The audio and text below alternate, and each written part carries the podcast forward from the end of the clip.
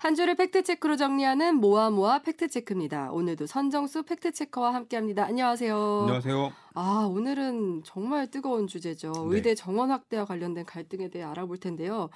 사실 이 문제는 굉장히 오래됐고 또 2년 전, 3년 전에도 있었잖아요. 그렇습니다. 언제부터 네. 어기 시작됐는지 좀 짚어볼게요. 어, 우리나라 전체 의대 정원은 2000년 3,507명 에서 네. 2006년에는 3,058명으로 줄어들었습니다. 어, 2006년에 크게 한번 줄었네요. 예. 네. 어, 의약분업 당시 의사들의 반발이 엄청 났었는데요. 의약분업 혹시 기억하시는지 모르겠는데 네. 진료는 의사에게, 약은 약사에게. 맞아요. 이게 2000년이었는데요.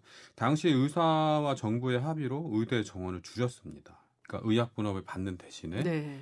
의대 정원을 줄여주겠다. 음. 이제 이런 겉으로 드러내놓지는 않았지만 다들 이렇게 해석을 하고 있죠. 그 전에는 사실 예. 병원에서 다 약을 그렇습니다. 거잖아요. 예, 예. 네. 그리고 약국에서도 뭐 전문 의약품을 살수 음. 있었고요. 근데 이게 약물 오남용과 항생제 뭐 오남용 이런 걸 막겠다. 그리고 리베이트로 인한 약제비를 어, 줄여주겠다 이런 식으로 의약 분업이 시작이 됐는데 어, 이때 줄어들었던 정원이 18년 지난 여태까지도 계속 이어지고 있는 겁니다.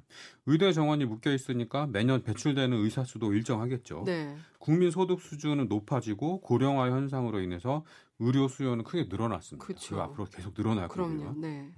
근데 의사가 늘어나지 않으니까 음. 공급 부문에서 경쟁이 줄고 수요는 늘어나니까 의사들의 수입은 보장이 되는 거죠. 네. 쉽게 생각하면 소아과에 환자들이 드글드글 해요. 음. 근데 옆에 소아과가 또 생기고 또 생겨요. 그러면 그 환자들이 분산되겠죠. 그러면 한 소아과당 가는 환자 수는 줄어들고 네. 그 의사는 수입이 줄어들겠죠. 그쵸. 이런 겁니다. 네. 그냥 쉽게 생각하면 그런 건데 업무 강도가 높고 위험한 수술이 많아서 소송 위험이 높은 필수 의료 분야 뭐 이런 데는 또 의사들이 안 가려고 그래요. 그러니까 안 그래도 의사 수가 고정돼 있는데 그 중에서도 힘든 데로는 의사들이 안 몰리는 거죠. 예. 그렇습니다. 네. 그래서 2022년에는 우리나라에서 뭐 빅5 병원 안에 드는 서울 아산병원에서 네. 근무 중인 간호사가 뇌출혈로 쓰러졌습니다. 네. 근데 이 간호사가 뇌수술을 받을 의사를 못 구했어요. 그러니까요. 그래서 다른 병원으로 가서 수술 받다가 음. 사망한 사고가 있었습니다. 그게 너무 충격이죠. 병원에서 예, 그것도 우리나라 뭐 톱3, 톱뭐 이 다투는 이 큰 병원에 뇌수술을 할 의사가 없어요. 음. 이건 다른 병원 다 마찬가지인데요. 네, 네. 어, 뭐 소아과 대란 얘기도 나오고 네. 응급 의료 체계 붕괴 위기 뭐 네. 이런 말도 나오고 뭐 그래서 필수 의료 체계 확충 뭐 이런 얘기들이 나오는 겁니다. 네. 어, 2024년도 상반기 레지던트 1년차 전기 모집 지원 결과 이걸 좀 살펴봤는데요. 네.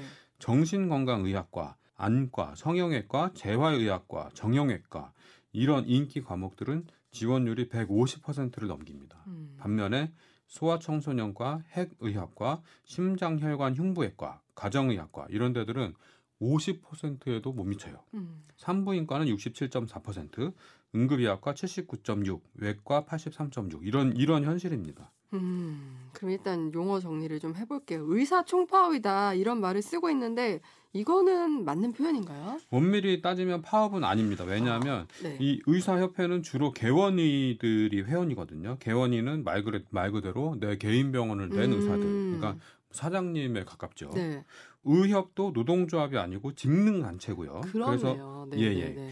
의협이 하는 집단 진료 거부 등은 파업이 아닙니다. 음. 근데 전공의 같은 경우에는 약간 좀 애매하긴 한데 전공의들이 개별적으로 병원과 수련 계약을 맺거든요. 아, 그래서 전공의는 의사 면허를 취득한 다음에 전문의 자격을 취득하기 위해서 병원에서 수련하는 의사입니다. 네. 수련자이면서 근로자라는 이중적 지위를 가지고 있는데 그런데 아직 전공의들의 노동자성을 인정한 사례가 없어요. 음. 그리고 전공의도 노조를 조직한 게 아니고요.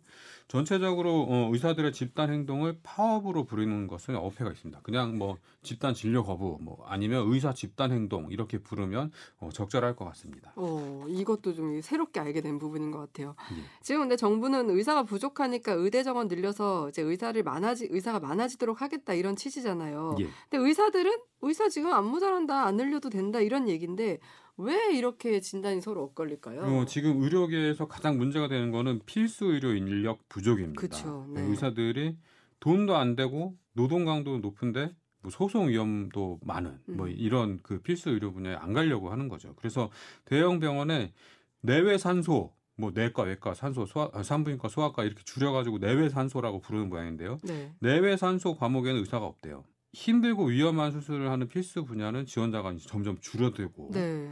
업무 부담이 적고 편한 정재영 정재영. 네. 영화배우 아니고요. 네. 정신건강의학과, 재활의학과, 영상의학과 이거 줄여갖고 정재영이라고 부르는 모양인데요. 아. 이 정재영으로 학교 청- 성적 최상위 학생들의 지원이 몰린다고 합니다. 어, 좀 네. 아이러니하네요. 예. 네. 그러니까 편한 편한데 어. 예 이런 데로 가는 거죠. 현재 상황이 이렇다는 것에 대해서는 정부와 의사들 모두 뭐 크게 이견이 없습니다. 네.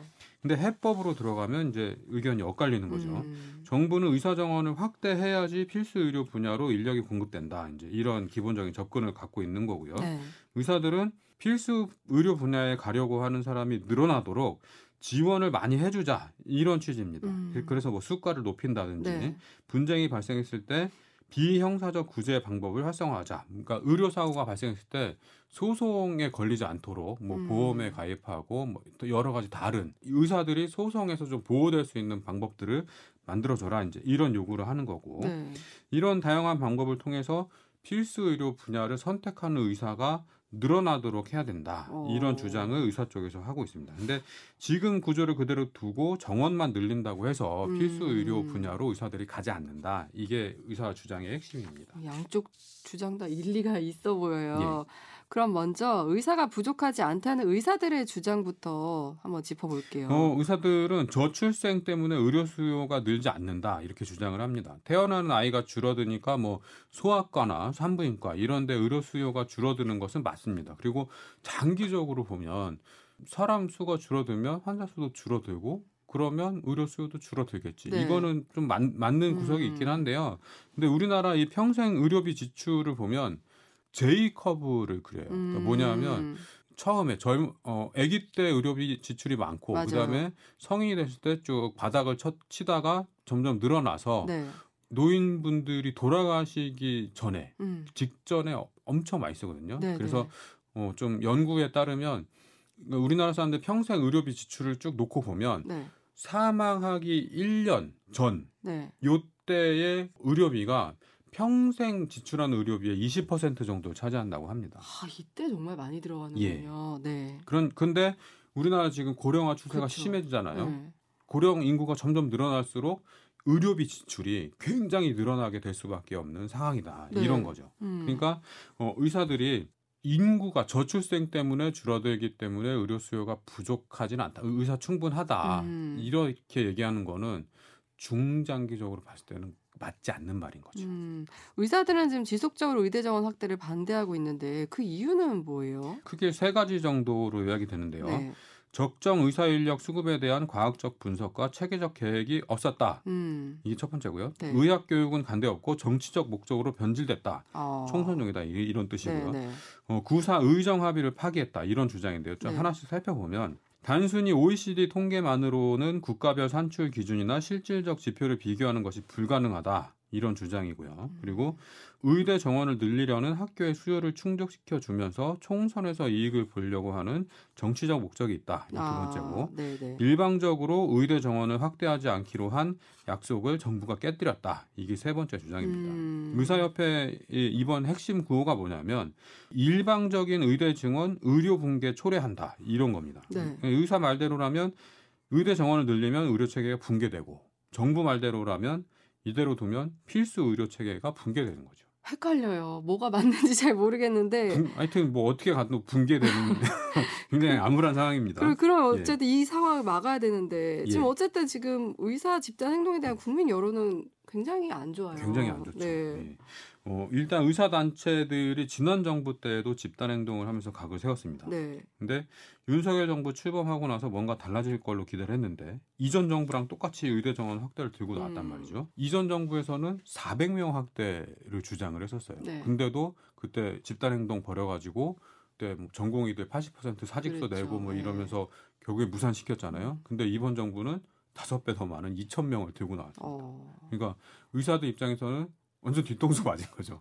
기댈 언덕이 없어졌다. 뭐 이, 런 반응도 나오고 있는데 네. 근데 일반 국민들은 의사들이 고소득 직업임에도 이 툭하면 진료 거부로 환자를 볼모로 잡고 음. 자신들에게 불리한 것은 전혀 받아들이지 않, 않으려 한다. 이렇게 비판이 일고 있습니다. 음. 그런데 이제 문재인 정부에서는 400명을 늘리겠다고 했었는데 현 정부는 지금 2,000명 늘리겠다고 하는데 그럼 예. 이 수치들은 이렇게 어떻게 나오는 거예요? 어, 정부는 지난해 10월 26일 의사 인력 확충을 위한 2025학년도 의대 정원 확대 추진 계획 이걸 발표를 했는데요. 네.